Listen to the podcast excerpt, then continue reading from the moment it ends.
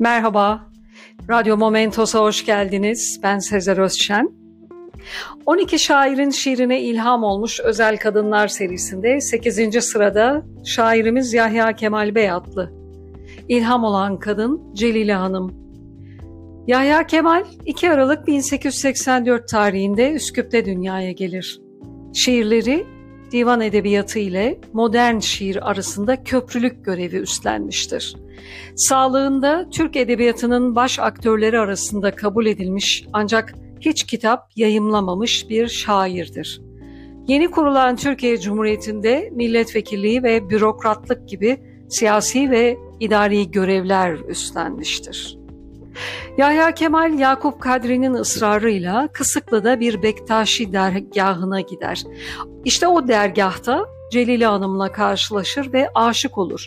Ancak Celile Hanım Hikmet Nazım Bey ile bir süredir ayrı yaşasa da evlidir.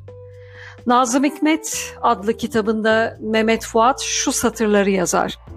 Hem Bahriye Mektebi'nde tarih hocası hem de evlerine gelip giden bir aile dostu olan ünlü şaire Nazım Hikmet büyük bir hayranlık duyar.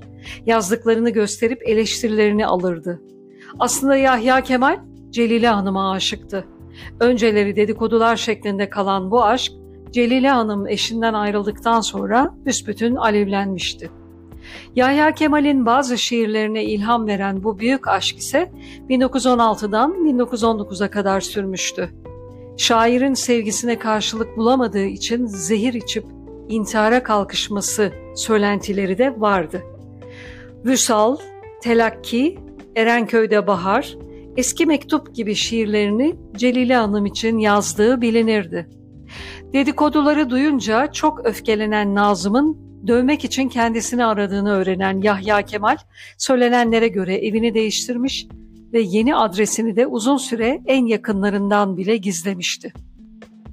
Vala Nurettin ise şöyle anlatır. Söz Celile Hanım ile Nazım'dan açılınca Yahya Kemal lafı değiştirir, sorulara cevap vermezdi. Nazım'ın dilinden Yahya Kemal adını birçok defa işitsem de annesiyle ilgili sohbetlerine şahit olmadım. Ama bir olayı anlattığını çok iyi hatırlıyorum. Talebelik yıllarımda bacım Samiye'ye bir şiir yazmıştım.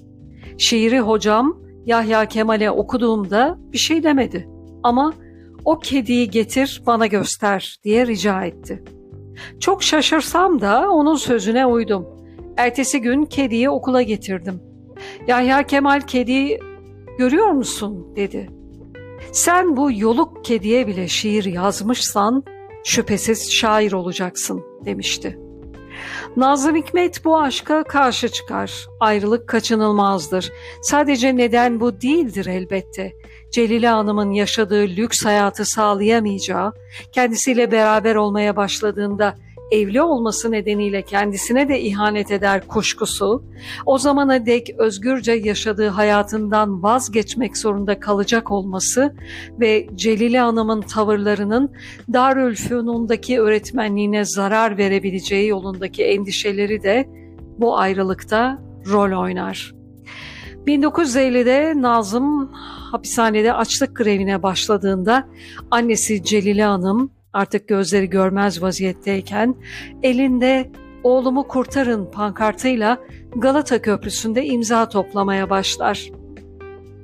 Birçok yerden destek gelirken köprüden geçmekte olan Yahya Kemal, Celile Hanım'ı görmezden gelip hızla uzaklaşır. Şimdiye kadar aşklarına şahit olduğumuz şairlerden çok farklı bir konumda bence bu bölüm.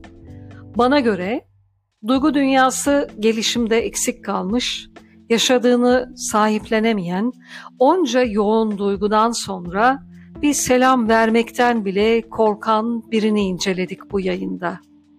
Bu tamamen benim görüşüm. Dinlediğiniz için teşekkürler. Hoşça kalın. Radyo Momentos'ta kalın.